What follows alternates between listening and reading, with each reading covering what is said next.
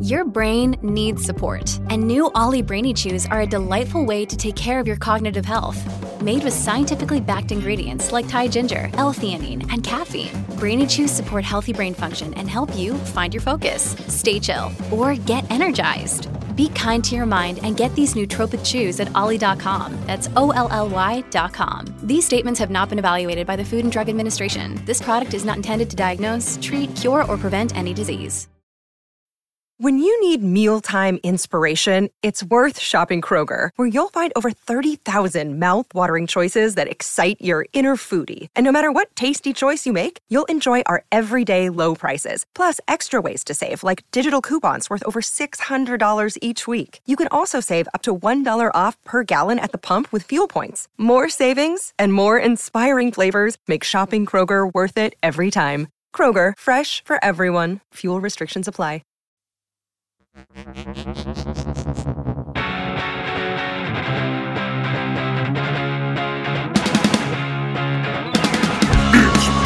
Collectors Club with Bryce, Michael, and Riley. I know a story of high strangeness or two. Let's do this. Hey, everybody, welcome back to Bigfoot Collectors Club, the show where we talk to amazing guests about their personal paranormal history and share stories of high strangeness. Not always limited to Bigfoot, but today's kind of a Bigfoot centric episode. I'm your host, Michael McMillian. With me always is your other host Bryce Johnson. and our super producer. Riley Bray. We are back after a very brief hiatus. We hope you all enjoyed our retrospective BCC Classics week. If you're a new listener, welcome. If you've been with us for a long time, welcome back. We have a show today that will hopefully become an instant classic. We have a terrific guest this week. We're going to jump right into it. We're going to bring him right in. He's one of the biggest internet personalities of all time. You may have watched him play games on YouTube or listened to him on the hit podcast Distractible. Club Scouts of all timelines, please welcome to the show, Markiplier. Woo! Hello. It's I'm- me. Oh, See, Man, right out of he's, the he's already winning the sexy Yeah. voice thing. yeah, right out of the gate, just putting our current mellifluous voice, Riley Bray, to shame. Sorry, Riley. That's warranted. I get it. That's the You sound like Mickey Mouse I- I- compared I to- don't aim to compete in that department. It's not. It's, it's all you. Are you now? Come on, are you laying it on? It's all you. Yeah, you, you win it. It's No, okay. you No, are. no, no, No, don't no, worry no, about it. you It's are. No. No, you. It's Just- all you. over the course of the episode, just gets deeper and deeper. Both of you guys. What, what do you mean? I don't know Show what you're off. Achieve some binaural beats between our voices. We should have you voice uh, the Bigfoot on our opening intro. You'd like do way better Mm. than I would. Uh, Yeah. Mark, welcome to the show. How are you, man? I'm good. I'm good. Thanks for having me on board. Oh man, thanks for being here. I got to tell you, I told my nephew last night. He's 18 that you're on the show. It's the first time he's texted me back in weeks. That's sad. That's so sad. Yeah. I'm sorry. I realized I'm a square uncle, and it's not that he doesn't check his phone. It's just he doesn't give a shit unless you're coming on my podcast, and you're like, "That's fucking awesome." Oh wow. I So- hope to not disappoint at that high praise. I know. I'm telling you, uh, you got a you got a you got a fan in Lawrence, Kansas that uh, his his respect for his uncle depends on how engaged you are in this episode. So we gotta. Okay. Well, I am so engaged. What's their name? Uh, his name is Thomas. Thomas. That's my brother's name. You are cool as my brother is cool. There you go. I love it. Thank you. You just bought me. my 10 brother years is of- not very cool. Uh, I mean, no, that sounds like a shitty thing to say about my own I brother, mean- but uh, no, my brother's very cool. I think this is the platform to talk about how uncool your your brother is for sure. He's so cool. oh man, now that's out there forever now. Well, I can text your brother and tell him you're on the show, and maybe he'll he'll think that's cool. I'm not sure. Okay, all right. Um, fair. we recently, uh, or I, I had to send it over to Bryce as well, but I checked out. You're no stranger to Bigfoot. In fact, you've been hunting Bigfoot. It it appears lately, yes, actually, by myself, I've been hunting Bigfoot. Yes, and posting videos. what better about way it. to do it? That's awesome. I know, right? Just me, Bigfoot, in the woods alone, one gun, one camera. That's all you need. We're talking about this video game that I had no clue existed because I'm not on Steam, and now I'm Mm. I'm upset because now I have to I got, have to get a gaming PC to play this. There's a game called Bigfoot that you have posted, and you are actually filming yourself in night vision, which I really appreciate uh, as an attention to detail. Yeah, thank you. I, I thought it was just the only touch that fit because if I'm on my own, I've been playing horror games for a long time. For those of you who don't know, it's it's a game. It's not real. You know, um, I'm not saying Bigfoot isn't real. I'm saying this game is not a real situation in which you hunt Bigfoot. Um, but it, it felt only fitting to do it with night vision to embrace that kind of like trail cam aesthetic. Uh, Yeah. that the game sometimes has, and in in fact, in the game, you do set up your own trail cams to try to monitor Bigfoot's movements. You Man. use a lot of like drone tech, and then you get a lot of bullets, I mean- a lot of guns, and you just start shooting Bigfoot as hard and fast as you can. This is basically Expedition Bigfoot without the uh, without the guns and ammunition. Mark, this is what I do for a living. Yeah, cool, awesome, You got to come out with us one night. Yeah. cool. I would love to. Honestly, I would. What tactics have you have you picked up for and we should say that for for those of you out there that are listening that are upset by this bigfoot is a terrifying killer in this game he's not yeah, a nice in this guy. game, right? Yeah, Bigfoot is like ripping bodies apart in this game, like clearly up to no good. If there's a good Bigfoot and a bad Bigfoot, this is the bad Bigfoot. right right Yeah, yeah. He bad deserved. He had it coming, man. Mhm. what what have you learned about hunting Bigfoot on these night ventures that you've been going out on? What what should we know? What are good tricks for luring him, trapping him, and potentially killing an evil Bigfoot? Well, the difference between evil Bigfoot and good Bigfoot is that evil Bigfoot wants to be found. And more specifically, evil Bigfoot Oh. wants to find you. You don't need to do a goddamn thing. Right. Evil Bigfoot comes to you, but you aren't going to leave the woods Yeah. to Yeah. tell anybody about it. We've talked about this. There's like bad people in society. So why wouldn't there be bad Bigfoots uh, within the group? Yeah. And to be honest, probably they are justified in being pissed off as well if so many people are coming to steal their feet and whatnot. Um, Fair but at the same time, it's like with with bad Bigfoot, you know, you really don't have to do a lot. You're going into their home, and it's kind of understandable. They they they don't want you there, so why shouldn't they be pissed? a surprising amount of buildings and cabins have been constructed on his land without being interrupted. Yeah, yeah. small I suppose- detail. Small Yeah, he- detail. he, might be swooping in. I I don't know. Look, what I just showed up on the scene. I don't know. yeah, I, I I always like the uh, the Bigfoot stories where they're like roaming around a dumpster outside an apartment building, and like multiple people see it. I you know, I, there's lots of uh, edifice and buildings nearby Bigfoot encounters. Michael, That's that's what we have in Los Angeles, dumpster Bigfoot. Mhm. Is that a real thing? no, but I'm just picturing like hanging out in Hollywood, he'd be like an alleyway dumpster Bigfoot, probably. Uh, I think that just might be a dude, like a very hairy dude. Yeah. my Not my wife has a Bigfoot is just a meth head theory, and it's and it's a pretty good one. Uh, maybe worth exploring at another time.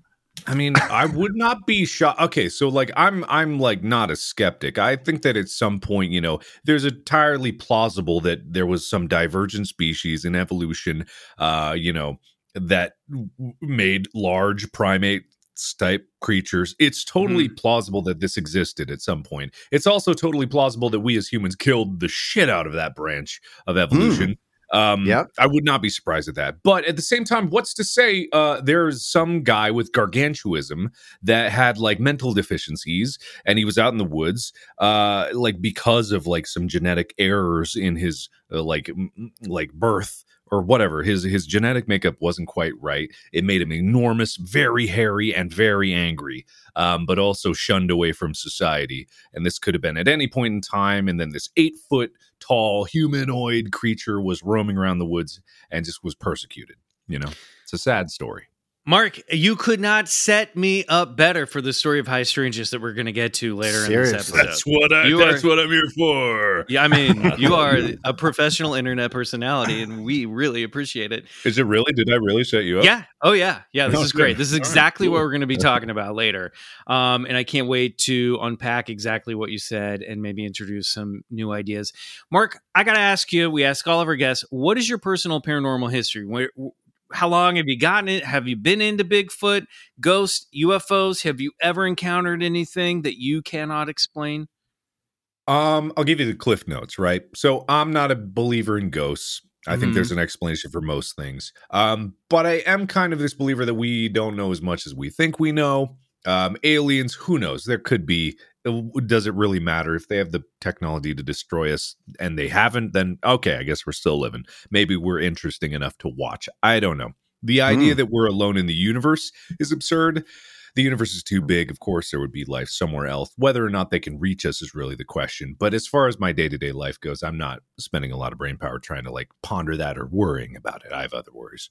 Um, when it comes to things like Bigfoot, I think I already said like it's entirely possible. Gen- like biology is weird, evolution is weird. Anything Yeah. could have happened. Didn't they just recently find evidence that Loch Ness, the Loch Ness monster, might have been real at some point? They found like bones down there or something like that. Uh, You're, you know what? You're reporting the news to us. The last time we checked in on Loch Ness, they had done like an eDNA study where they do environmental DNA. This is stuff that like Bryce has gone into on Expedition Bigfoot, like look finding like uh stuff around supposed Bigfoot nests. But basically, they took a bunch of like material from the lake, studied all the DNA in it, and they found no sign of any DNA that they couldn't identify. And they think that like Loch Ness monster might have been a like might be a giant eel or a school of eels that's swimming around in a mass like an eel king. Yeah, uh, uh-huh. But but they may have found you know bones like dinosaur bones at the bottom of the lake. Something lived. You know I, I don't know when the glaciers melted in accordance to when uh, you know a plesiosaur might be swimming around there, but. uh To, to, to your surprised if they earlier point, something. Mark, they actually just found some new human remains that archaeologists are kind of scratching their head about because, you know, as we're learning, this sort of ancestral tree of ours isn't linear like we see in those old history photos where the chimpanzee is slowly walking upright into man. That's not Mhm. correct now. Now we know for a fact that multiple species of uh, of Homo sapien have developed simultaneously across this globe, and we're only now just starting to piece together what our real ancestral tree should look like, and we're missing so many branches. Oh yeah, yeah. Probably because we killed them. Like Yep. I would not. That is Yep. my prevailing theory. We as humans used our big dumb brains and we killed everything else out there. And then we stand a thousand years later, or a few thousand years later, or however many, not a few thousand, hundreds of thousands of years later. and we're like, 2000. Whoa, are we alone? Oh, where we are now. As we wash the blood from our hands, like, oh, why are we so alone? That's good. Why I is like it just us? That's I a mean- great image. Yeah. I mean, if we are, because we're closely related and even more closely related than we ever thought before, they just discovered it chimpanzees. And chimpanzees are like the primate that kills for sport and war Yeah. ha- goes to war with other tribes. So That's if right. we're if we're like that closely related to the nasty primates, then like yeah, we killed everybody off. I mean, didn't we kill off the Neanderthal? Isn't that wasn't I that mean, us? We Mhm. did make the atom bomb. You know? Yeah, Yeah, exactly. it's what are we talking about here? Yeah, it shouldn't be a surprise. We kill ourselves. We kill. yeah. Like, uh, what's to say? Like, if you see another uh, thing that looks kind of like human, that the whole idea of the uncanny valley, I think, bleeds into this a Mhm. lot. People think that like the uncanny valley effect is because of like you know to identify corpses and stuff, things that look kind of human. A lot of cryptid stories come out of this, but I think it's also just like if something uh, is of a slightly genetic difference from humans, we are so in tune with human faces that we can probably tell when something's not quite human and it Mm. makes us feel like off about it. And some people would translate that directly into anger. Me angry, pick up big rock, me hit you in head. No more anger, no more weird feeling. I don't want to deal with that. Right. Certainly fear. I mean, that's how I felt when I looked at the jacket cover of Communion by Whitley Strieber, the alien gray, when I was a kid. Nothing yeah. terrified me more than that. You know what I mean? And the, that's the other, you go on the other e- end of the spectrum and look at like alien grays and you're like, oh, this, that Mhm. really looks like a human face gone sideways. Yeah. But it's interesting though that that idea you're bringing is like it's it's same but not the same, and that's like what sets off this weird thing in us where it's like you you see the likeness in it, but then that's different and it triggers this weird like the the uncanny valley that you're Yeah, I think I think we see I think we see ourselves in in Bigfoot in the Wild Man in the Woods, and I think we see ourselves in the Alien Gray, the futuristic intergalactic traveler as well. We we're pulling from both archetypes. Mark, when when does a video game get it right with a face? Get it right. Like when do you know they've done it? Yeah. The thing is like photorealism is nearly impossible for anything. So the good thing about games and things like this about the uncanny valley is that they're so far removed from accuracy that it doesn't trigger anything. It is really just things that sit in that really really close spot to realism it's why when they make fully CG movies um, that look that they claim look photoreal, they still look off because we can Mhm. tell it's close, and the closer it gets without being there, the more worrying it becomes. yeah, Um, yeah. Yeah. Mark, this is an must be a important good point for for those who don't know. Can you talk to us about what the uncanny valley is? Yeah, yeah. So I guess I haven't explained it. So the uncanny valley is this idea where there, if you see a graph, you have an x and a y axis, and you have this curved line on it. Uh, as you approach the y axis, you get farther and farther away from what a human uh, face looks like, and as you progress along the x axis, uh, away from the y axis, you start to get closer to what a human face looks like. There is like, uh, if I pull up right now, let me look up a uncanny valley chart so I can not just talk out my ass about this. No, you were Um, doing it. If any X Men pop up just by accident, let me know. I'm a big Uncanny All right, will X Men fan. All right, so uh, you've got like uh, the human likeness is the x-axis, the familiarity is the y-axis. So on, all the way on the left would be the industrial robot, like something that doesn't look even remotely human. At Got fifty percent, you've got like a stuffed animal, right, or a Hmm. humanoid robot without like fleshy face, not a latex face, or Like mature, like like that. C3PO.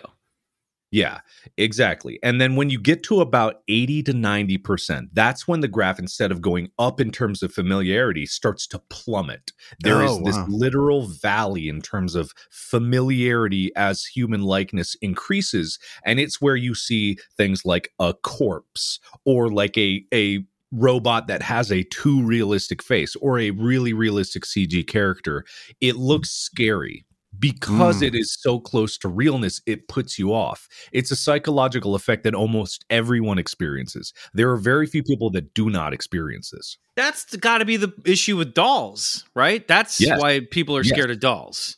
100% clowns as well. They it's because for some people they fall in the uncanny valley. They don't look quite human even if they're moving like human. It's either something is moving like a human but doesn't look right or it looks like a human and it's not moving right. Many things can put it in the uncanny valley. And then I- uh, as you get over to the right suddenly everything's fine because it looks normal and your brain goes ah it's normal. Ah it's fine I Wow. do just want to say that yes, dolls are empty vessels that demons can possess. So there's also that, but I think it's more. I think uh, at first glance, it's the uncanny valley thing. Yeah, Yeah. Michael, I think this term is so poignant for for stories of high strangeness because we're, uh, you know, Mark, we're so often talking about like how we perceive uh, incredible encounters, whether it's uh, a craft landing in your backyard and seeing a little entity walk out, or or it's seeing a large upright walking hominid uh, moving through the Pacific Northwest. Sometimes our brain doesn't know what it's perceiving, and and and perhaps, like you said, you know, it's this uncanny valley effect that causes so much just I don't know hysteria or trauma or or or these weird reports that we're getting all over the world. Oh, absolutely. It's it's because people crave familiarity, right? They need to label things. They need to understand things. And the problem is most people are uh, can't understand everything that they're seeing. They, that's why people jump to conclusions and things. That's why people can do cursory research and come to a conclusion even if they don't have uh, a full understanding. It's it's called uh, that's a different phenomena that's expressed on a graph. Um that has something called the peak Uh. of Mount Stupid. It's the learning, the beginner's curve. I think it's called the Bigfoot Collectors Club graph. Yeah, I think I'm on there. yeah i forget what the name of this uh, this thing is it's uh oh god man what is the freaking name it has peak of mount stupid and then the valley of despair it's the um not the beginner's curve god i'm so i The Dunning Kruger effect. yes is I Nice. yes I have not heard of this, but I'm worried to look further into it. the Dunning Kruger effect. It's okay. So X is competence, Y is confidence. Uh, so you know nothing all the way in the left. Your confidence is represented by the Y axis low to high. When you start anything, you reach the peak of Mount Stupid very quickly because your competence is very low, but your confidence in your ability to do that Uh-oh. thing is extremely high because you don't know enough about the entire subject to say Mhm. anything about where you stand in terms of an expert of that subject. It's like if you're Mhm. going into a PhD program and you've never been to college before, you can read the summary, Correct. like the basically you read the the glossary in the book of like, oh, there's that many subjects. I know theoretical physics. You're at the peak of Mount Stupid. You took one semester of psychology. You're at the peak of Mount Stupid. It's only after a lifetime of learning that you start to get out of the valley of despair as you learn more and get to a plateau of sustainability. I, I love this. This is the same idea as the fool is the precursor to the master. In other words, in order to like get good at anything, you have to be willing to be a complete and utter fool. Mhm. Yes, one hundred percent. I think I've just built a comfortable, cozy cabin right, just not on the peak, but just down the hill from the peak of Mount Stupid. I think that's my sweet spot. I'm like, Yeah. eh, my feet are tired. This is good. I got a nice view. I'm just gonna hang out, hang out here for a while. All right, fair enough. I mean, I think what's really interesting though, just after the peak of Mount Stupid, like as you start to gain competence, then it's you, you end up in that next dip. That's the the valley of despair, I guess, where it's like you you now know enough to know what you don't know, and Yeah, that's exactly. that's where you have to basically start from. Yeah, that's where most people abandon their journey. Really, like at any time. Like, yeah, never mind. Yeah, absolutely. I had it when I was uh, like first learning Korean, and I was like, I took a few uh, Rosetta Stone courses, and then I flew to Korea. Like, all right, I'm gonna struggle a little bit, but I'll be fine. Couldn't say a single word to a single person, not Wow. one word. I couldn't do it, um, and that's when I realized I was in the valley of despair of language learning. How long does it take you to get out of that valley? I, oh, I don't want to talk about it. I wouldn't know I'm not out of it. got it. Yeah. Well, you got you're in good company, my friend. We're right down there with Yeah. you. What? So uh, even even with all these thoughts on wh- culturally where these things might come from, have you ever had an experience that you're like, okay, I don't know what the fuck just happened? Yes. Um, I've had a few. One of them, kind of like as a kid, I've always had nightmares. Even as an adult, I, I have nightmares very frequently. Right. So sometimes waking nightmares, I'll wake up and I'll just like, like still see things in my dream, shadow Yep. people, other stuff. I know that's generally a dream, and I'm fine with that. When I was a teenager, um, I woke up one night. It was really nothing special. I was maybe like 14, 50. I don't know but I look at my ceiling and my ceiling like is crawling like there's worms everywhere in the ceiling and this is actually a common thing. I'm I'm not too disturbed by this, but I get this weird compulsion to get out of my bed, right? It's almost like I am sleepwalking, but I'm aware of it and it feels like a choice that I have to make. It's Hmm. still a choice, but I have to get up. And on the way out, I grab a, a notebook and a pencil, I believe, not a pen. Um, and I go out my door. I go down the hallway and I go downstairs. Uh, my bedroom was on the second floor. Um, and I go downstairs. And what I do is the front door is at the bottom of the stairs. I don't go out the front door. I sit down next to the front door looking back at the stairs and i feel like i'm in this weird like fugue state right i know i'm there and i'm looking if if there's a stairway if you if there's a little hallway that kind of goes to the kitchen you know if you went down the stairs you wrap around you go to the kitchen kind of like where i'm facing. So i see the stairs and the path to the kitchen and there's this little archway that goes separates the path to the kitchen. And i'm looking at it on the ground with the notebook in my hand. And i'm looking at it i'm not really seeing anything you know things are still kind of foggy. And i take my pencil and i start drawing that archway first. And my hand is moving without me looking down at the paper right? I'm looking at the archway. And at no point do i remember looking down at what i was drawing right? I'm looking i'm drawing i'm looking i'm drawing and i get this growing sense of unease. I don't know what it is um, but i eventually finish the drawing and i look down at my notebook. And i had drawn the archway to the kitchen and in the archway i drew a shadowy figure Fuck. and as, as soon as i looked up from that drawing the shadowy figure was in the archway no. Oh my god! and I just stared at it for a few seconds. I shook my head, blinked a bunch, still there. I got up from the floor, went right upstairs, uh, locked my door, laid down on my bed, and just watched the ceiling crawl like worms until I fell back asleep eventually. Fun. Oh. I, I to this day I think about that. It still gives me the creeps. Like I don't know why. It was just this weird like half asleep. I didn't know what was going on. I don't even know if it was real. I don't know if I actually went downstairs, right? I can't tell you because I've had these waking nightmares where I feel like I'm up, moving, doing things. But when I checked the next day, there was a drawing in my That's what I'm saying. Okay, great. Yeah, Yeah. you guys, the is drawing is there. yeah, you're it good. happened. But I mean, you're no, That's- you're not good. You're you're no, that's but no, you're no. What I meant by that is you're you're you're spot on in analyzing what took place because that that state between the dream world and a waking state is a liminal period. And you know, I've heard a lot of things, but actually, somebody kind of getting up and sort of straddling the line between lucid lucidity and sort of the waking world, and going and and sort of using sort of an automatic writing or drawing technique to communicate with something that's obviously trying to communicate with you. That's a that's fucking the stuff of nightmares, man. I love it. You Yeah. need to see a therapist. Oh yeah, no, I'm good. Wait, but have you ever heard of automatic spirit drawing?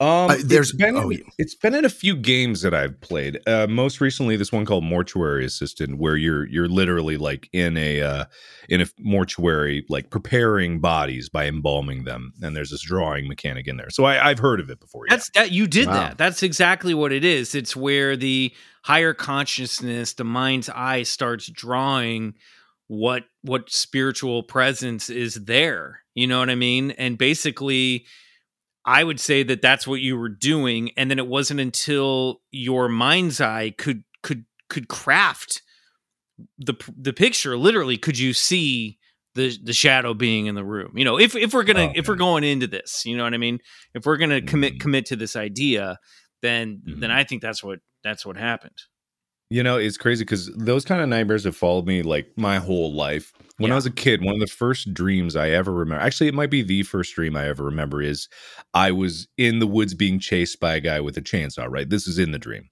Oh, but wow. when I wake up every up, boy's first dream yeah, chainsaw in the woods. Uh, but when I wake up, I look above my bed and I see the guy is still there. Like Man. head, arms, chainsaw. I don't remember legs, but I remember waking up like, oh man, nightmare.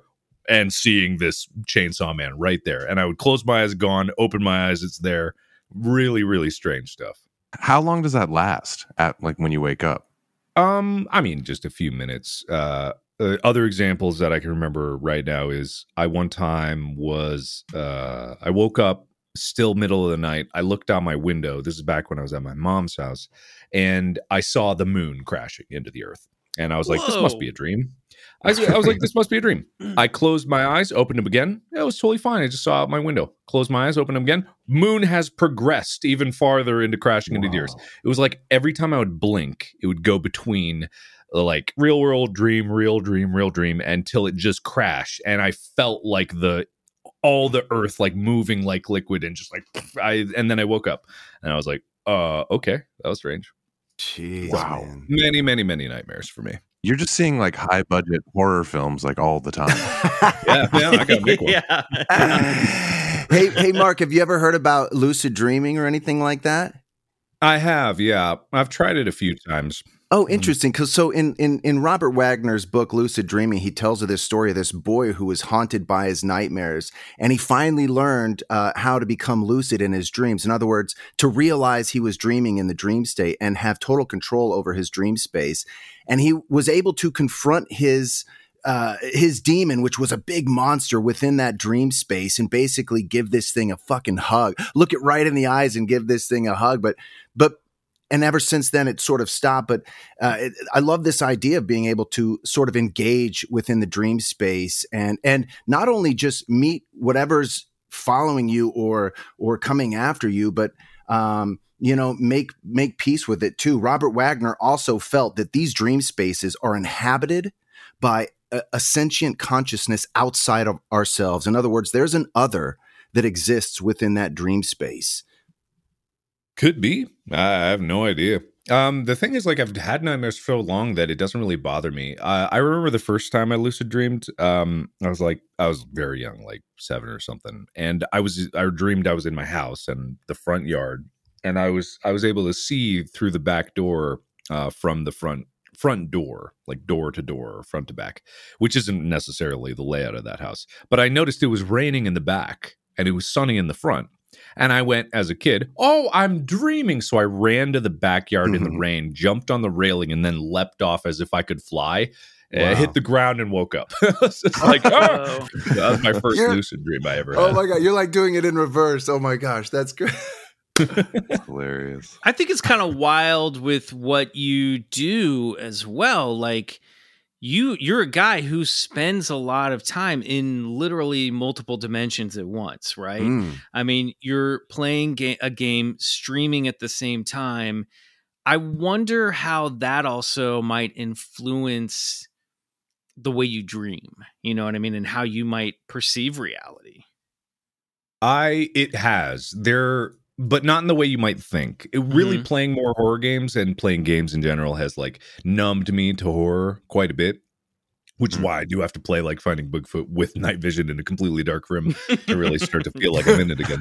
Nope, Um, that's the way to do it. Yep. yeah, that is the way to do it. Um, but recently, like I've had a few times where I uh I've had the only way I can explain it is to call them like geometric dreams or mathematical Whoa. dreams Okay. where like my perception of reality in my dream kind of like goes away from imagery goes away from sound and i just like all i do is i see shapes and i just like all these like it's it's just so uncomfortable it feels terrible it, it- but not in the way a nightmare is like scary it just like feels like my mind is melting like someone just like hit me with lsd or something and just like my Mm. brain is like turning inside out for uh, several times and when I wake up from these, it disturbs me a lot more than nightmares ever do. I'll I'll wake up and I'll look in the crack of like the window and I'll see just a strip of light from outside. And there would just be letters like flying at full speed there. And I'm like, oh God, what the frick is this about? Wait, what do you mean letters flying at full speed? Letters. We're with you. I just- literally I can't I couldn't uh imagine just like there was like uh, all every letter in the alphabet just changing rapidly as fast as it could in, in the little strip of the window. Mark, like do not start writing those down. is that bad? Is that Yes. bad? Okay, no, that's uh, bad. you know, it, you're you're talking about like hypnagogia, like seeing shapes in, in in in reality. Like it makes you wonder: Are we living in a simulation, and are you you're seeing through the cracks? You know, Philip K. Dick, famous author of uh, science fiction novels and and scripts like Blade Runner, he had this experience in later in his life where he was seeing letters and and words, and they were just coming to him. Uh, you know, because he was just experiencing this thing because well it was a culmination of reasons why he experienced this but that's wild to see like that stuff it's it's such an interesting thing how your reality space might be a little different from everybody else's because of what you do Yeah, maybe. I really have no idea. I, I couldn't really draw anything from it that would translate directly. It's been very rare that those occur. Um, Yeah. And the letters, like I've looked at them before and I've noticed a crazy thing. I have been learning Korean and the letters are predominantly English, but every once in a while there will be some Korean letters in there. And I'm like, oh, what the hell? So I like, I, it's, it's just like a bizarre thing. I would chalk it up to like some mental thing uh like r- like the linguistic part of my brain like quickly cycling through trying to like restock memory or something like that totally but who knows like It's I- like you're getting a it. glimpse at your own heads up display. you know what I mean? Like your brain's interface in a weird way. yeah I don't know. be. I it don't sounds know. like You those might be geomet- right. metric patterns, you know, that that sounds really psychedelic. That also sounds like from what I've heard, but haven't experienced like D like DMT, that that Yeah. stuff will happen. Mhm. I definitely have had like in deep states of sleep. I'll start seeing swirling geometric patterns, almost like Yeah, they're dude. moving. They're they're like they themselves are wrapping around larger geometric patterns. It's like when I close my eyes when I wake up in the middle of the night. So I've always kind of wondered if like DMT, which is in our brains, maybe that's like flushing a little bit, like you're getting a little dose from your own brain and you're Yeah, just dude. getting these really vivid visuals in the middle of the night. Dude, let me tell you, ge- geometry is the language of, of the universe, right? The Fibonacci sequence, seeing how nature builds upon matter. It's in these swirling geometric patterns, you know? This is sort of how our universe is constructed. And and sometimes when you're seeing that, you're really you're you're sort of getting a glimpse at how our real how we perceive our reality. And it's built upon layer upon layer upon million, million, millions, millions of layers of these geometric patterns, which create our reality that we see. Yeah, and forgive me for my ignorance. What is DMT exactly? I think it's dimethyltryptamine, and it and it's found. Uh, I think this it it's found. It, we make it with inside our body, our organs, and and a lot of sort of uh, ancient mystical religions feel that that this well, and researchers like Rick Strassman believe that this is the chemical that induces these altered states of consciousness where you're encountering alien entities. Uh, people smoke it. People. Rick Strassman did an actually government study of it, injecting it into uh, volunteers. Nonetheless, but they call it the spirit molecule. And the reason they call it that is because the ancient Egyptians felt that, like Michael was saying, sometimes we can control the secretion of this pineal gland. And it, by doing so, we can enter that sort of altered state of conscious. In other words, we can lift the veil and we do it through this chemical that we all have inherent in our body. Hmm. That is fascinating. Yeah, it's found in a lot of plants and animals, and uh, you know, people will take it as an hallucinogenic drug. It's the active ingredient in ayahuasca. gotcha. it's naturally occurring as well. That's right. Um, right. on on that note, let's take a break, and when we come back, we're going to play bullshit or believe it with Markiplier. Okay.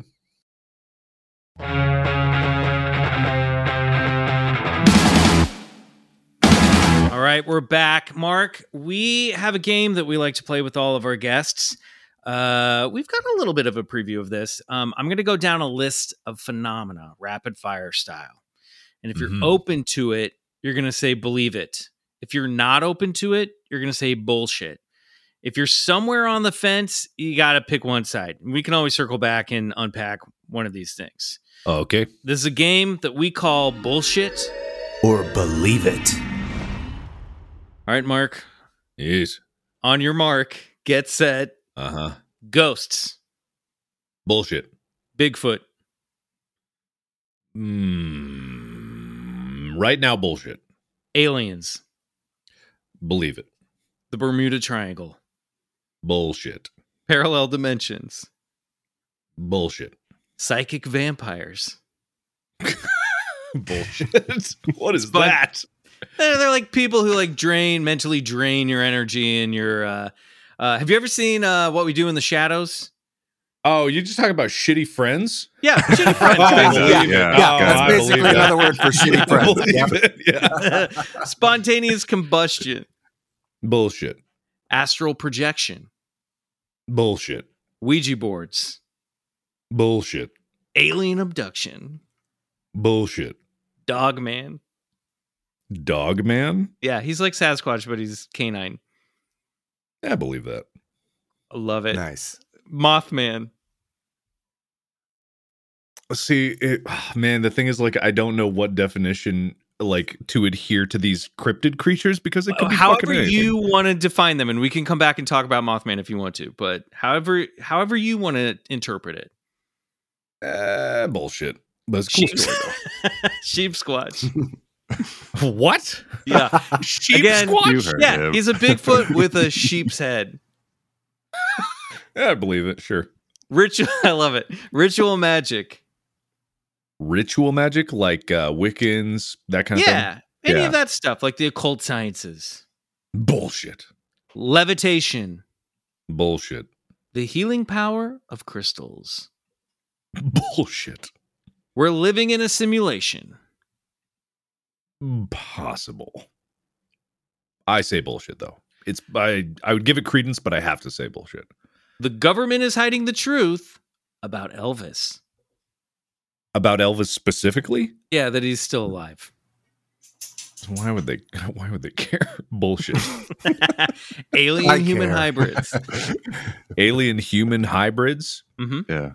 Uh god, that would like lead down the path like do aliens want like are aliens as horny as humans are? In that every science fiction thing, humans are fucking aliens. So Mhm. um, I would say believe it, but humans fucked first. Like they're they're the ones that made them. We're the sexual aggressors. Going back to the whole chimpanzee thing. Yeah, this all makes sense. Mm. Uh, miracles.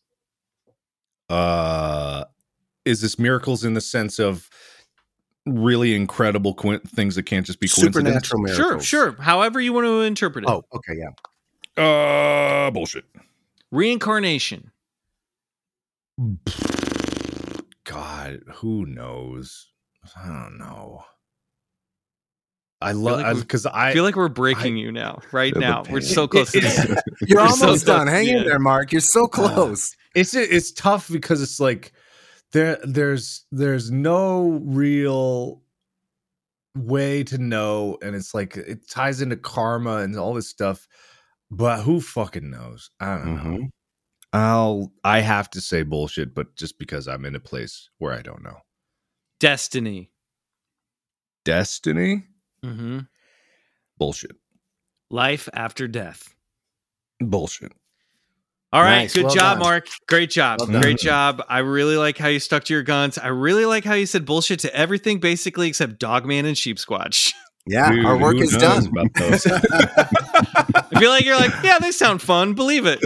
yeah, yeah, no, That's hey, it. if it's That's- fun, it could work. Yeah, I That's how it. this stuff works, man. I promise you. Yeah, yeah. So what? Where uh, you mentioned at the top of the show, no ghosts for you. No ghosts. yeah. No.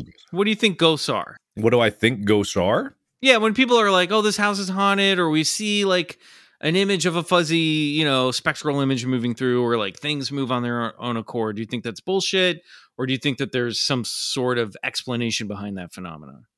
Uh there's you there's almost always like a technical explanation. However, the the physiological phenomena, a feeling uh that that sensation that something is watching you, that something is un un like not normal in a place you are and you feel like those cold drafts and you feel like a presence and like sh- things happen all around you. Yeah I, I i believe that you feel those things and can feel those things because humans like they like what i was saying before they need to establish a sense of normalcy and when you go into a place it clearly you have been told that this place is haunted or you see like so many people have seen things. Even if you're a skeptic you walk in there you're going to be creeped out. It's why people love horror movies you know? It's like Yeah. because we all feel that same feeling it's a feedback loop of like getting in your own head. The worst things in horror movies the most scary things are things that you imagine. It's not things that you've seen. Your mind is your worst enemy. That dmt Yep. might also pump with adrenaline because it causes you to like try to analyze everything in there and try Yeah. to like break down the patterns of the walls and like the darkness. Um, you're desperately trying to see something in there because you're on the lookout for threats. So of course your your object recognition system in your brain might trip up and be like holy shit i did see something and you could convince just like when i wake up from a, a dream like i can still see the things in my dreams it doesn't mean that i didn't see it Uh, Yeah. it- but whether or not it's real is like in question I've I Hmm, got to tell well you, said. I've experienced the same thing. I've I've woken up and seen like lingering phantoms standing next to my bed or at the foot of my bed, and they stick around for a little bit longer than I want them to. Um, so I get I get it, and and you know when I talked to my therapist about it, I was like, I think I'm hallucinating, but it's also tough because it feels very supernatural when it's happening. It feels Mhm. like something outside of me is looking at me. Yeah. The thing is for me, I would love for it to be real. That's Mm. what that's my thing. Whenever I have these dreams or like uh, like an experience like this, I would love for it to be real. I've reached this point in my life where I'm kind of like with open arms being like if this is like you're actually a ghost and you are here and hostile and you're going to kill me, like I'm going to go down fighting and I'm going to I'm not going to run away from you. Let's see let's throw down. Let's see what happens. This is a on, good on, way to- ectoplasmic bitch. Let's go. Yeah, this is a good way to series finale this shit. Let's do it. yeah, no, if I gotta go out and I gotta go out to a ghost, I'm gonna leave some residue. That's what I'm gonna do. Oh, I just see a little like ghost boy picking up his ball and going, "I don't want to play now." Gee, mister, I just want a dad. yeah. Find another one. Poof. What what scares you? What's the thing that scares you? You said you're getting desensitized to horror stuff. What scares you the most, Mark? Ocean. Ooh. Hell yeah, Period. Ocean. Yep. What about it? Oh yeah, good, Riley. What about the ocean? Okay, so anything about being in the ocean, about going in the ocean, me physically being in the ocean. I could watch videos of people in the ocean, no problem. I went out on a fishing boat just a couple years ago. Um, we were doing a video out there. We were fishing, deep sea fishing. I couldn't get near the edge of the boat. I can't deal with the thought. We did a video where we were we were close to the shore, and we did a video where we got in the ocean. I if I can't see what's beneath me, I can't deal with that. It's Huh. it's crippling. Like I cannot bring myself as even pools in pools like any kind of depth of pool there's sharks underneath it, It- my brain Mm. can't get away from it it's just there and i will be eaten as soon as i stop looking So it's it's Yeah. that thought of like what you- the the unknown. This It is, not is. the vastness of it itself, but it's the that there's a predator underneath that you can't see. That's like where the fear stems. yeah a hundred percent and it's probably the same thing that relates to people seeing ghosts and things is like it's that fear of the unknown it is and it, it does still get me it's just in certain places it gets me It's like the Huh. plot line to the Truman Show. It really is. Yeah. Remember, he Wait, was afraid I of thought water. you were say, I really Oh, thought the you were going to say it's a water. plot line to deep No. water, and instead you said Truman Show. well, I just watched Truman Show. Mark's life is Jim Carrey's in Truman Show. oh Uh, that's don't wild. tell me that No, no, no, no, no, no, no. I, it's a great movie. Don't I- tell him. Don't tell him, Bryce. You- He's not supposed to find out. What? Huh? Right. oh, never mind, never mind. Um, so Ghost. Uh, no, you know what? You know what I thought of when you were talking about that, Mark, is like I get, I have this weird thing where, you know, sometimes in like National Geographic or sometimes it'll pop up on like Instagram. There will be like a bird's eye, like a drone shot of like someone in a little rowboat, and underneath them there's like a whale swimming under the boat. Mm, Oh, yes. And that, whenever I see one of those photos, it makes me dizzy and a little fuel. scared. Oh my god, no. Yeah, it's the ocean is so full of nightmares. It's not a place for humans to be. I'm not even talking about sharks. I'm talking about Yeah. like anything, anything down there. Giant squids. You give me jellyfish that are the size of cars. Like, ah, I can't deal with it. We've been discussing lately that a lot of these reported uh, UFOs or UAPs are coming from the ocean. Uh, I've heard of that. Yeah, I've heard some of that. Be a good hiding place for them if they were to pick a spot. Of course, no one's That's looking at what the we ocean. think. Absolutely.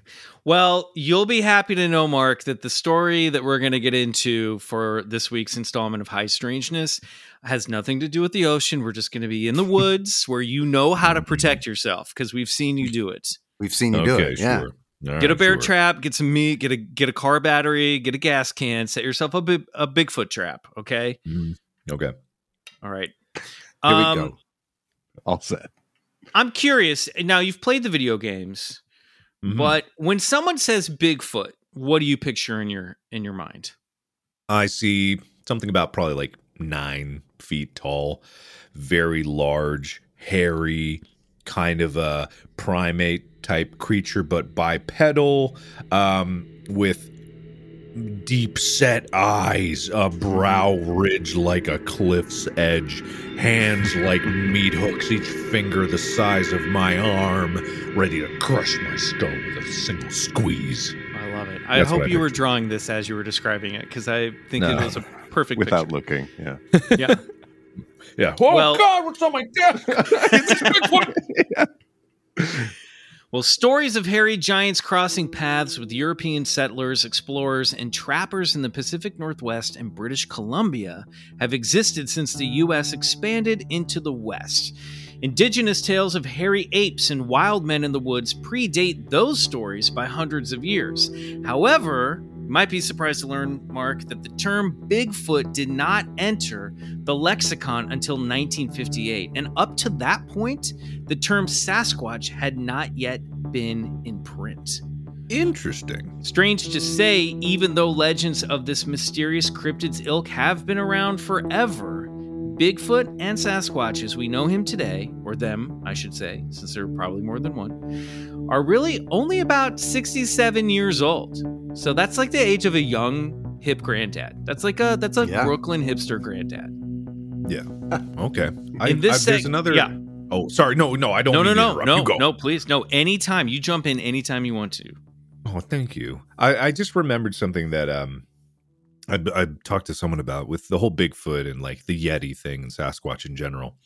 Uh, what do you guys think about the idea that what people think as Bigfoot was actually just, s- let's say, hunters and trappers back in the day encountering a full size grizzly bear that stood Mm. up on his hind legs, and then other people in different areas ran into a full size polar bear, which not a lot of people know is bigger than a grizzly bear. They are absolutely enormous and also stand up on their hind legs. Well, um, and I'd love to answer that. through- Oh yes, please.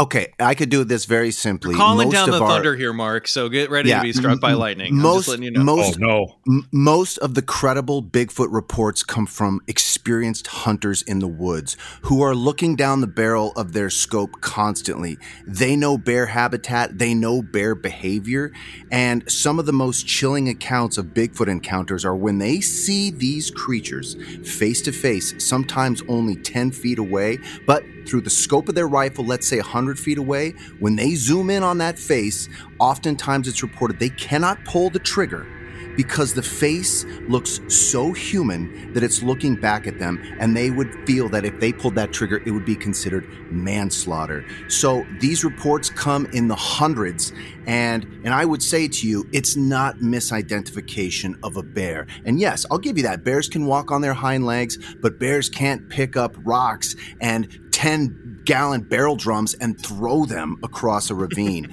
uh, Oh, really? So- Angry bear might. Uh, angry bear might but but i would say that you know a lot of these credible reports come from people who know the difference Okay, that's fair. I appreciate that.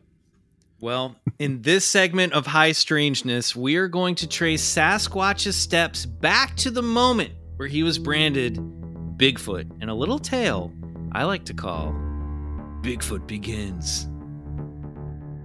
And I'm sorry to say this isn't a story about a little hairy boy whose parents are murdered outside of a movie theater. Although that would be fun.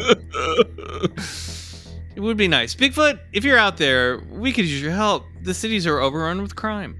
Is Um, Bigfoot listening to this podcast right now? Hopefully, yeah. Bigfoot has an internet connection. That's all. Yeah. He's telepathic in some stories, so maybe he can just, you know, Oh. Log into Wi-Fi somehow. Uh, Bigfoot's origins began with lumberjacks and loggers in Northern California in the years following World War II. Up to that point, stories of giant wild men were being passed around, but instead of pestering logging camps, the creatures tended to harass miners and prospectors. This was the case with Fred Beck and his crew, a group of miners who were allegedly attacked by a pack of Sasquatch like entities in their cabin one night near Mount St. Helens in 1924. While the story was widely reported and later became known as the Ape Canyon incident, and the canyon was even renamed in the story's honor, no one knew what to call the creatures in 1924, so they were just called apes or hairy devils. Yeah, that's right. This fits your sort of bad Bigfoot narrative, Mark, because, and you know what? And, and it also fits humans are the real monsters because it was Fred Beck who fired at the creature first, who was just really watching them mine this mine.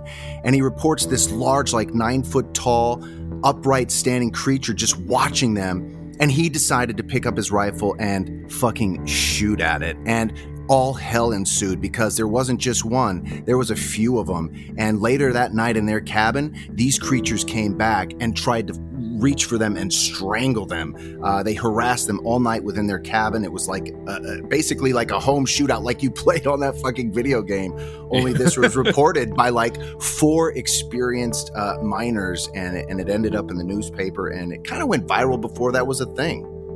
Crazy. That's that's crazy. And I have a question that kind of like brings up about this. Do Native Americans have stories about these types of creatures? Yes. Yeah. Yes. Worse than Yes. that. The, uh, kidnapping, uh, you know, children, women, men. Yes, there are native legends abound all throughout the world about these creatures uh, causing harm if they are not treated with the respect they are garnered. And they, uh, Mm-hmm. and of course, like any culture, they're different to every tribes. But this idea of like sometimes they're like humans that have turned feral in the woods. Sometimes they are apes, and they were just um, a primary source for the story. Two of them actually: Bigfoot, uh, "The Life and Times of a Legend" by Joshua Blu Buhs, and Evergreen Ape by David Norman Lewis. In in Evergreen Ape, they talk about how like certain indigenous tribes along the coast in Northern California didn't fucking go into the woods because they were like yeah you we live we catch fish we live by the by the ocean. This whole idea of like the white settler who wants to go off the grid which we'll talk about and live in the woods is crazy because there are things that are going to kill you in the woods. Like nature is indifferent. It will fuck you up. And in some of these stories they're like yeah and there are apes that live in there. This isn't a big deal. We know all about the apes. You know? Mm-hmm. so yeah and and there are different names for them in different uh, cultures and in different tribes but there there's there are bases especially in the pacific northwest for these entities living up there. Um, if you want to hear more about uh, listeners uh, attack at ape canyon uh, check out bcc uh, number 78 episode 78 with paul james. There's a lot of stuff in there about that um, also common, as we talked about in the late 19th and early 20th centuries, were reported stories of white men who would ditch modern society and go off the grid, living in the woods and going feral. One of the most famous wild men was a guy named John Tornow, the wild man of Wynoochee, Washington, who started vanishing in the woods as early as age nine for weeks at a time. As an adult, the 6'5, 250 pound Tornow left the logging industry and went out into the forest to live off the land. And he wanted to be left alone, like seriously left alone. He used to warn others I'll kill anyone who comes after me. These are my woods. In September, in September 1911, while stealing a cow from his sister's farm in the Olympic Peninsula, Tornow's two young nephews mistook him for a bear there you go. So sometimes people sometimes people think wild men are bears. Uh, and they fired their rifles at their uncle. Tornow, well known to be a deadly shot, returned fire and killed both of his nephews, not realizing who, who they were. He covered their bodies in moss in the yard, went inside, informed their mother of their deaths, raided her kitchen, and then went back into the woods where he continued a killing spree that would claim a rumored 11 lives. He was hungry. He was hungies.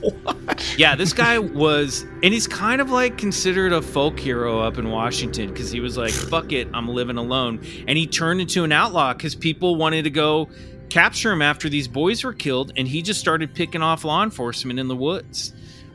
Did he leave a note? Was was the mom not there? Yeah, like sorry, I stole your beans. Also, your kids are dead. She she yes. heard it was nighttime and her boys had not come home and she was worried and she was in bed and heard rummaging around in her kitchen and she knew that her brother was this like wild man. And she went into the kitchen and she saw him rummaging around taking food from her cabinets and he was like covered in hair. His hair was all long. There were like bugs in his hair. He smelled disgusting. Like all the things that you would describe a Bigfoot, you know? And again, yeah. he's a big guy. He's like six foot five, 250 pounds. And she looked, she took one look at him and she was like, Where are the boys? And he turned to her so sad and he was like, I didn't know who they were. And then he he left. That's all he said. He didn't say I'm sorry. He was just like, and then she found the bodies in the front yard covered in moss and leaves. He'd left the bodies Jeez. for her. Fucked Ugh. up. Yeah. God, that's, so that's messed up. Yeah, super super messed up. So stories about the wild man Tornow spread, how he'd kill in order to be left alone and moved around, and there were rumors that he moved around unseen by swinging from branch to branch in the trees. Tornow was eventually after a long manhunt, shot and killed by uh, a deputy named Quimby, law enforcement. And when they recovered his body and brought it back to civilization, the coroner remarked that the body was pure muscle and bone, with shoulders like that of a gorilla and leathered palms and feet. If hairy devils of the woods didn't exist, Tornow would have made a very good substitute. Bigfoot arrived in the late 1950s as America was finally getting comfortable after the events of World War II. By that point, stories of wild men like Tornow and the last surviving indigenous tribes of the Pacific Northwest and miners being attacked by mountain devils were legends of the distant past. But the legends were reborn on the morning of August 27th, 1958, when a logging encampment populated by 30 or so loggers uh, were uh, uh, on their site near Bluff Creek, California, not too far from Willow Creek, found that their site had been turned over and trampled upon overnight. A cat skinner, that's the name for a small bulldozer driver. That's kind of a fun uh, vocabulary word of the week. Uh, word. By the yeah, good word. By the name of Jerry Crew, discovered massive human-like footprints set deep in the earth around the camp. Crew, a good Christian man whose religious views would eventually shape his perception of what Bigfoot was, more on that in a moment, ran to the site's foreman, Wally Shorty Wallace, and pointed out the prints, wondering if they had been pranked. The prints, coupled with the fact that heavy equipment had been tipped over and large drums and a 700 pound tire had been tossed into a gully, ignited debate among the workers that some kind of thing had vandalized their camp. Maybe it was a warning. And uh, say, weren't there similar stories of large man like prints found on another Wallace site a few weeks back up near Mad River? And hadn't someone else heard that there were strange tracks seen recently up by the coast in Trinidad? Shorty mentioned that the previous summer, a 450 pound drum of diesel fuel had gone missing. It too had been discovered at the bottom of a gully, and there were large prints in that instance as well. Over the next few months, the workers gave a name to their oversized vandal, Bigfoot, which was initially spelled as two words. A journalist from the Humboldt Times named Betty Allen, a resident of Willow Creek, interviewed the workers about the barefoot boogeyman, and they traded tales of missing or upturned equipment, vanishing dogs, anything that went sideways on the site. Well, that was surely the work of Bigfoot. In mid September, a new set of tracks were discovered. Jerry Crew traced the tracks with paper and sent them to a taxidermist from Redding named Bob Titmus. Titmus thought that the traces of the prints lacked too much detail, so he taught Crew how to make a plaster cast, marking the first time such a practice was done to capture Bigfoot prints here in the US. The hunt for the elusive wild man was on. The newspapers, already reporting exciting stories of Yeti expeditions in the Himalayas, picked up on the notion that America might have its very own abominable snowman. Another journalist who followed the emergence of Bigfoot in Northern California was Andrew Genzoli of the Humboldt Times, who we can credit for condensing Bigfoot into Bigfoot. Genzoli and Betty Allen worked together to deliver all the Bigfoot news worthy for print. Genzoli reported, The men are convinced that they are being watched. However, they believe it is not unfriendly watching. Nearly every new piece of work finds tracks on it the next morning, as if the thing had a supervisory interest in the project. So this is just like a hot fun, well, late summer starring Bigfoot. This guy's just like showing up on this cruise site, just hanging around, knocking over equipment. I like the idea of him being supervisory, like he's just like a like a construction foreman that just sort of like drinks like lukewarm coffee and paces. yeah, he's just a teamster. Here's a little context. That was a new logging road. So imagine like paving your way into virgin timber for the first time, and Bigfoot lives there and he's going, Hey, get the fuck off my land. yeah. Shorty's brother and business partner Ray had gotten involved in the mystery and estimated that the new set of tracks measured a stride's length about two feet apart and at, at a walking pace, and then a 10 feet berth at higher speeds when the creature might have been running. Titmus, a taxidermist who had been out on the site as well, didn't see the rationale for the tracks being a prank, but no one knew what this thing was exactly. Maybe they were made, Mark, by a large wild man like modern day John Tornow, a human living in the woods. And in fact, they they even went so far as to say maybe it's like some large kind of uh, mentally challenged guy just hanging out in the woods. Like they weren't super kind about it. they actually said that that it could have been that. Yeah, there were there were stories of a uh, of a Native American boy that had gone missing in the woods, and some people thought, "Oh, we thought this this young boy may have died, but maybe he's still living out in the woods." And the stories had been that he had been not eh, like that he had been differently abled in some in some way. So there were like all these like you know, kind of cruel rumors about what no one was saying this is an ape. No one was saying really that this was like a Bigfoot creature because they were just like, this has got to be some like big, strong human. And you, are going to hear of what some of the theories are in a moment, and some of them are pretty funny. Um, Titmus wrote or said, Are the tracks a human? Uh, of human origin, or are they the actual marks of a huge but harmless wild man traveling through the wilderness? Can the tracks be some legendary sized animal? Thanks in part to the popularity of Eric Shipton's discovery of Yeti prints in the Himalayas, which were featured prominently in the press at the time, Bigfoot became a national celebrity. Theories swirled around as to what type of being was responsible. It was a bear, it was a wild man, it was a prankster, maybe an ape. One laughable theory is that the tracks were the footprints of a big footed Swedish lumberjack who was running amok in the woods. That's my favorite one. the one guy was like, You know, Swedes are pretty big. I worked with a pretty big Swedish lumberjack. It, it could be him. Other theories look to the stories of the Lemurians, an ancient race of people that were said to live underneath Mount Shasta to the southeast. Maybe the tracks were left behind some sort of ancient Lemurian master of mystic arts and sciences. Then, in October, there was a sighting. A man named George Smith was driving down Bluff Creek Road when he spotted an eight foot, broad shouldered, hairy monster lumbering out of the woods. Smith was terrified, didn't leave his car, but he remained skeptical after seeing the thing, saying that the fur in the creature sagged like a poorly tailored suit, leading him to think it had just been a man in a gorilla costume. I mean, I don't know what sort of guy would just be out in the woods in a gorilla costume, but you know, I think he he was like, "This is weird. I I, I don't think this is what this could be."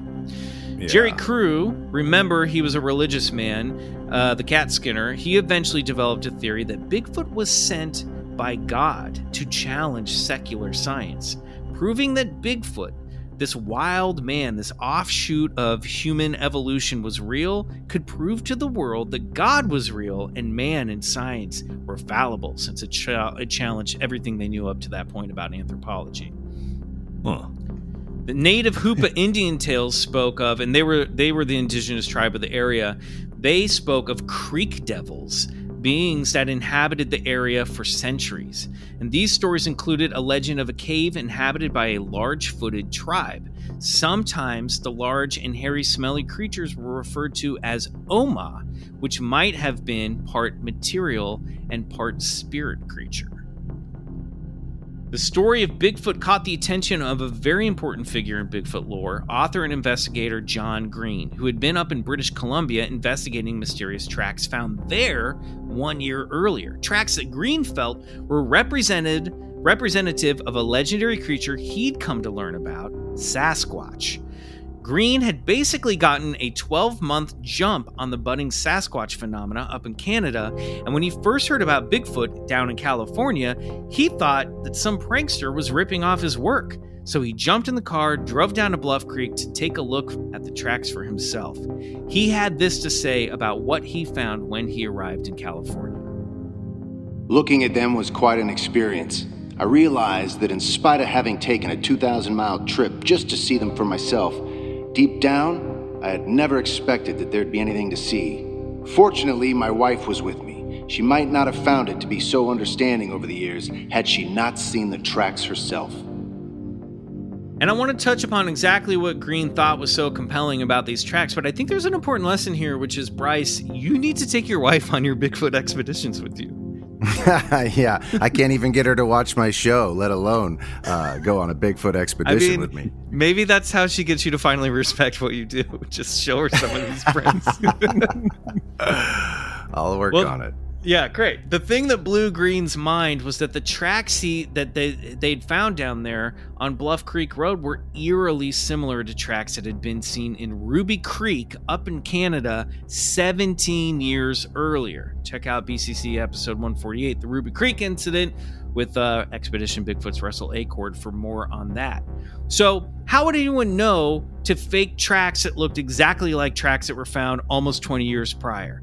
Plus, they were so deeply impressed in the earth, indicating that it would take the weight of more than just a tall, heavy set man to make them.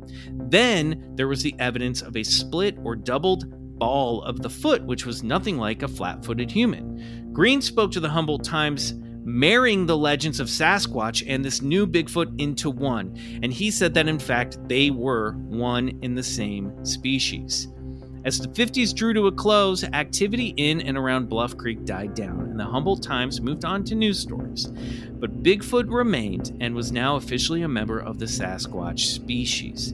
Titmus and Green would go on to be major figures in the search for proof, but Green had very little doubt about the creature's existence. In the foreword to his seminal book, Sasquatch The Apes Among Us, Green cites this quote from anthropologist Dr. John Napier. One is forced to conclude that a man like life form of gigantic proportions is living at the present time in the wild areas of the northwestern United States and British Columbia. If I have given the impression that this conclusion is, to me, profoundly disturbing, then I have made my point.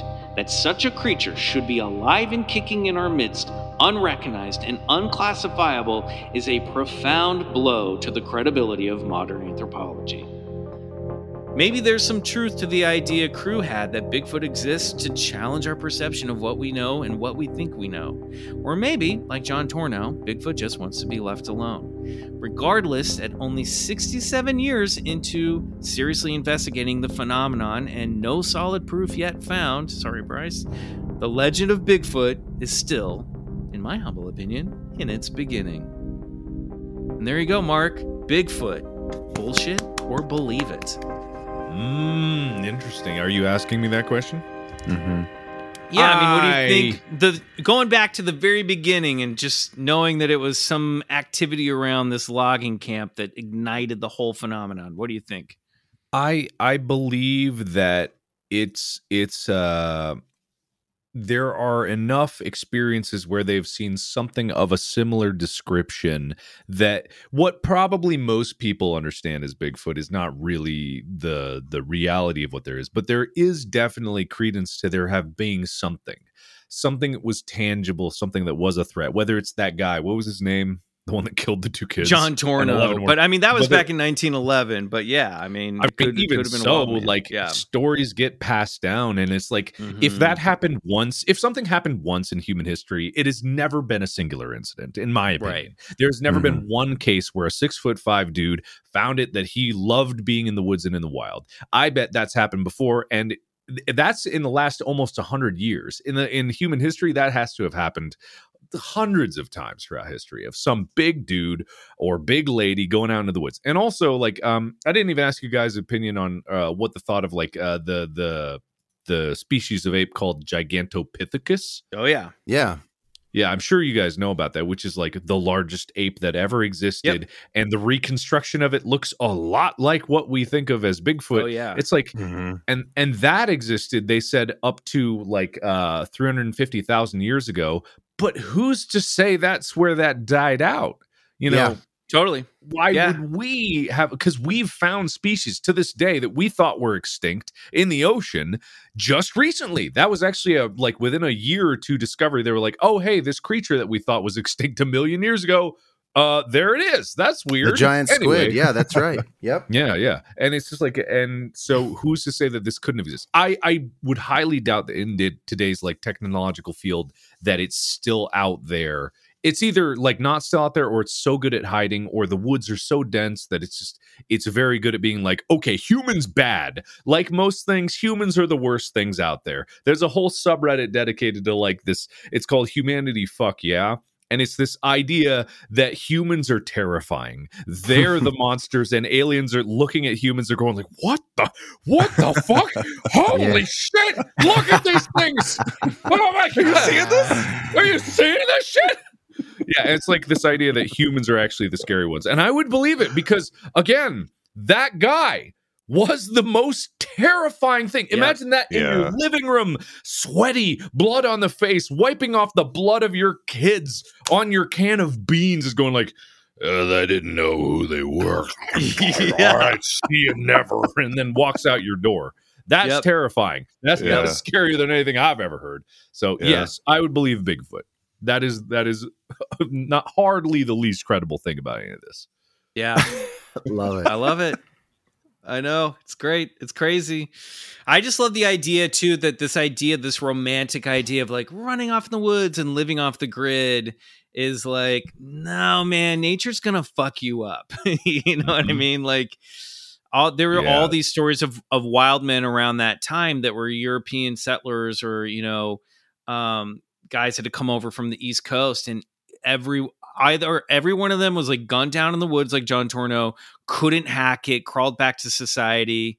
Um it's it's it's wild, you know. So I I, don't know. I I want a chance to weigh in here. And Mark, I look listen, I like both these theories of of this idea that they could be people who have gone into the woods as maybe an initiation or something. This is done in shamanic tribes. They send uh, their medicine man off to the woods for a certain amount of time to come back and bring knowledge from the forest. It could be that, but this makes up a small pale uh, a pale amount of the accounts uh, that people are reporting. And I like this idea of the Gigantopithecus, and maybe it slipped by our untrained eye. And yes, what you said, I do believe these creatures are shy, intelligent, and, and they're aware of us as soon as we enter the forest perimeter. And yes, there is so much fucking forest down there that did you know that the uh, the FAA has reported over 70 lost craft just in Kings National Canyon Forest alone since Wow. World War II? So the forest swallows things Oh no! Yes. the Oh, forest yeah. is Yes. like the ocean. I'm so sorry, No. Mark. I didn't mean It to is, take it you there. Is. but I want to say I, I don't think this thing is is man because if you look at one of the most famous pieces of evidence, and I'm talking about the Patterson Gimlin film of 1967. Have you ever watched that film, Mark?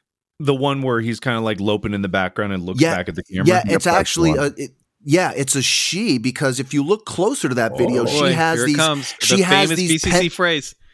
She has these pendulous breasts and they call her Patty, named after Roger Patterson, who discovered her. So this is a female Sasquatch. And if you look closely, the legs on that thing are shorter and it has a longer torso, more like one of the great apes. And I look at this creature and I see the toes flexing up when it moves its 16 inch heel. And I look at it, look back at that film with those two uh, wrote those two guys there filming this creature. And then it walks off into the woods. That's two witnesses who saw the same thing, who never changed their story uh, for the remainder of their lives.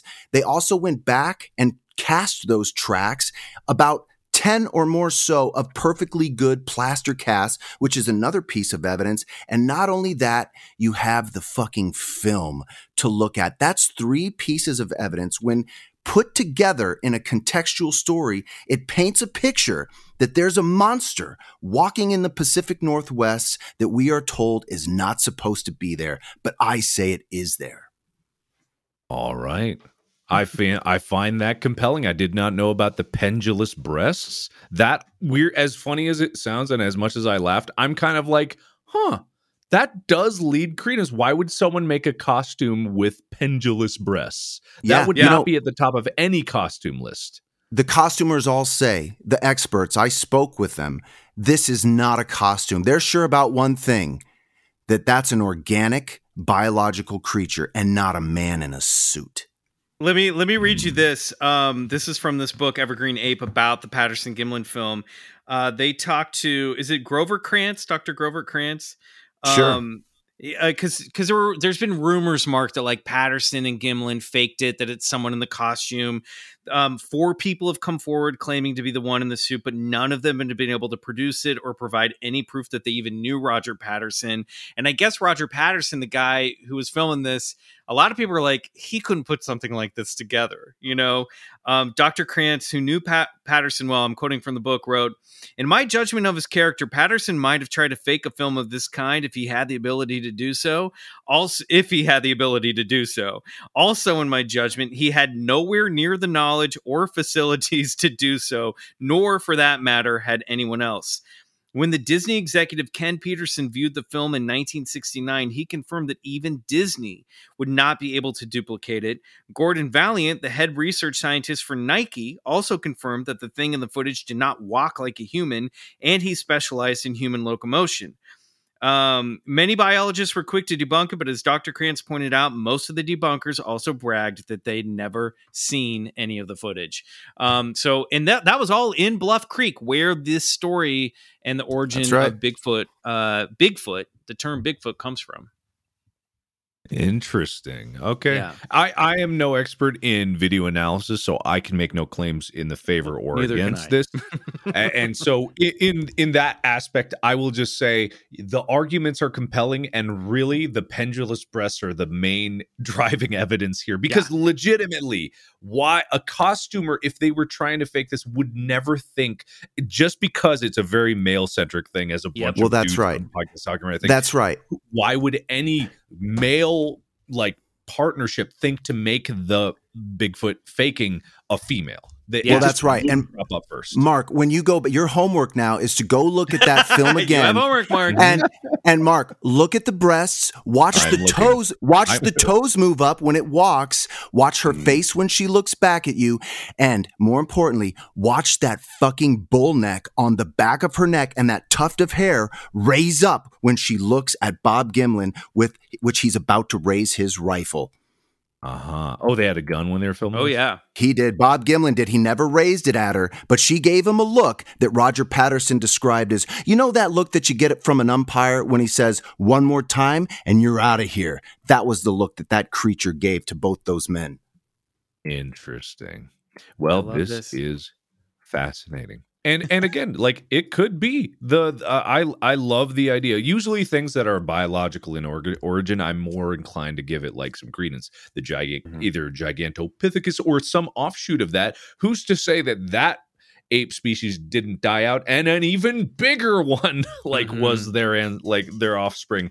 Uh, it's entirely possible. I'm I'm so uh, about it because have you guys ever seen like the map uh, of uh, disappearances in national parks and an Yes. overlaid with the Mark. cave? We're gonna have to have a whole other episode Mhm. now with what Bryce is about to drop on your head. Oh, Careful yeah. what yeah, you go yeah, into. yeah. We're, we're, we're, we're, we're aware, and it's, missing persons at an, astronomical rate is on our radar. Who's taking Mhm. these people in our forests? Yeah. Or what is Oh, taking what- these what? people? And why can't you find the bones?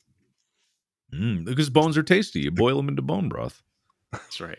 That's right. What's wrong Mark, with bones? I do. It's you know what? I think it sounds like we have another Club Scout convert. Welcome to the clubhouse, I my hope so. friend. we pushed that a hard Bigfoot belief sell on needle a little there. bit. You know what I mean? No, I, I I was already like in the camp. If you go back to my uh bullshit or what was the other option? Believe it. Yeah. Believe it. believe it or bullshit. I be, Yeah, you Bigfoot, gave us a sheep believe foot. it. Yeah. I gave you a sheep, sheep, Bigfoot, sheep, Yeah. sheep. Yeah. What was it? Dog Bigfoot. Yeah. You Dog did, but you I'm you also said it. right now Bigfoot is bullshit. So I'm just we're we're getting you a little. It's not our jobs Oh, to, to convince you, We're, but mo- I'm we're excited. moving the needle. We're moving the I- needle. I, I think it's because like do. not not you guys' analysis of Bigfoot, but just because like the common uh way of thinking about Bigfoot is is bullshit. However, Yeah. the scientific backing of it of like an actual species that was that large, I think it's it would be stupid enough to think that it couldn't be possible, especially considering we have physiological evidence of like molars from this species. It clearly existed. They have bones that they've recovered of a giant ape, and when reconstructed, wow, would you know that? It looks just like the Bigfoot that everyone talks about. It's like that can't be a coincidence. Hey guys. I know when to quit when we're ahead. Let's just That's stop it.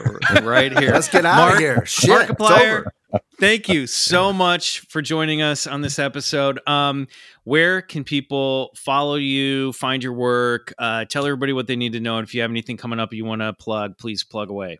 I mean, you know, they could they they Markiplier everywhere. My podcast Distractible, go my favorite sports team. We talk about random crap in sports. That's about it. No, no need to worry. They should Right. follow this podcast. They should be loyal listeners here. All right, well, Thank you. there you go. He Great said plug. it, guys. Uh, we love it. All right, well, thank you, Mark, so much for being on the show, and we'll uh, we hope to have you back one day. Yeah, Mark. Seriously, man. We appreciate the hell out of you, man. Thank you. Uh, of course, happy to be here. This was a fun talk. All right, everybody. If you like this episode, please subscribe, rate, and review the show on your favorite podcast app. If you leave us a five star review on Apple Podcasts, we might read it on the air, like this one. Holly Bolly B writes, Dude, spelled D E W D. This podcast has me in stitches. I've recently stumbled upon this from Monsters Among Us, and I just can't get enough. The chemistry and hilarity are unrivaled. incredibly entertaining paranormal fun. My passion was listening to first person paranormal accounts. However, I have to say that BCC has now taken the lead. Thanks, boys. Five stars. All right. Nice. Yeah. Thanks, Sorry, Holly Bolly. Derek Hayes. You're still a great podcast. Still a great show. That's that's the paranormal show that I listen to. So It's a great show. Yeah. Um, well, this episode is coming to an end, but there's a lot more BCC waiting for you on our Patreon, BCC The Other Side. A five monthly dollar pledge. Get wait a minute, what? A five dollar monthly pledge unlocks There it is. three exclusive bonus episodes every month, plus grants you access to the entire Patreon archives. You can find that over at patreon.com slash Bigfoot Collectors Club. And you know what else? Write to us with your own paranormal stories at Bigfoot Collectors Club at gmail.com. Follow us on Instagram at Bigfoot Collectors Club and on Twitter at Bigfoot Pod. Follow me on Instagram at McMills, and I also host another podcast about the trials and travails of Hollywood called Slate Your Name. The whole season, uh, first season, you can check out right now on your favorite podcast app. If you like our theme music by the band Sun Eaters, they have a new album coming out Friday, September 23rd called Absinthe Makes the Heart Grow Fingers. We're fans of them, so you can find out more info about that new release at lotuspool.com. Follow me on Instagram at Mr. Bryce Johnson and Twitter at Bryce O. Johnson and hit me up on Cameo. And to learn more about the Patterson Gimlin film footage, listen to my incredible talk with film expert and creature effects artist Bill Munns on Expedition Bigfoot, Season 3, Episode 13, A Massive Discovery, available on Discovery Plus. And you can follow me on Instagram. I'm at Peace Drone. Uh, and there's a link tree near th- there that uh, is links to a bunch of my bands that I play in, uh, things I've directed, uh, just work I've done. Um, so you can check that out and hit me up there if you want. Also, if you do join the Patreon, maybe consider the ultra terrestrial tier, which is where I drop the scores from the show, like this one that you just heard, and um, basically dropping like full length ambient albums over there. It's nine bucks a month as opposed to the five bucks a month. You can trip out on that stuff for hours. Do it. Um, that's it for this week. Thanks, boys. Huge thanks to Mark for joining us. We are heading over to the other side right now to watch some creepy eyewitness videos that Bryce has selected for us to judge. Uh, until next time, good night. No, no, no, not to judge. We don't judge. Well, you We- know, to be like, just- what do we think it is? Oh, yeah, we judge. Okay. We absorb. We absorb. we we comment. I and mean, don't s- forget. Yeah. Oh, yeah. I ruined our tag. Great. Really No, did. dude, Great. You, you got it. We're still I waiting. It's screwed like, it it's up. like the, the You high know what? five is We've just been doing hanging this in the set, air. set me up again. Set me up again. Set me up again. Double fives. Until next time, good night. and go get regressed.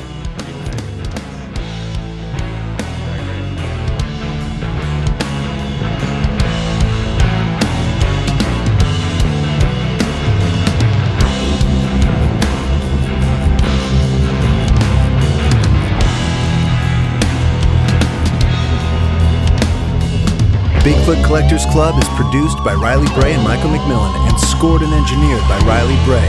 Our theme song, Come Alone, is by Sun Eaters, courtesy of Lotus Pool Records. Do us a favor and support the show and unlock three bonus episodes every month by becoming a member of our Patreon, BCC The Other Side, which can be found at patreon.com slash Bigfoot Collectors Club.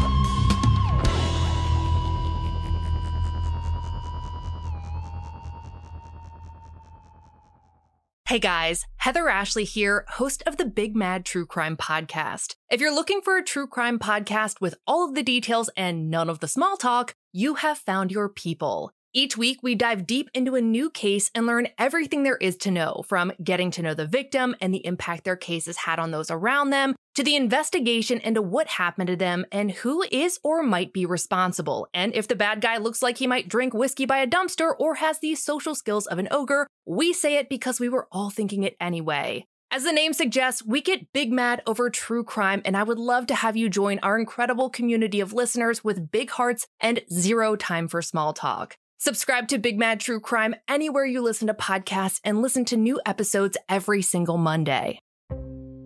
Hey, this is Eric Molinsky, host of the podcast Imaginary Worlds. Each episode, I explore different sci fi fantasy genres, talking with filmmakers, novelists, game designers, cosplayers, comic book artists, and anyone who works in the field of make believe. I also look at the fan experience, asking, why do we suspend our disbelief? You can subscribe to Imaginary Worlds wherever you get your podcasts.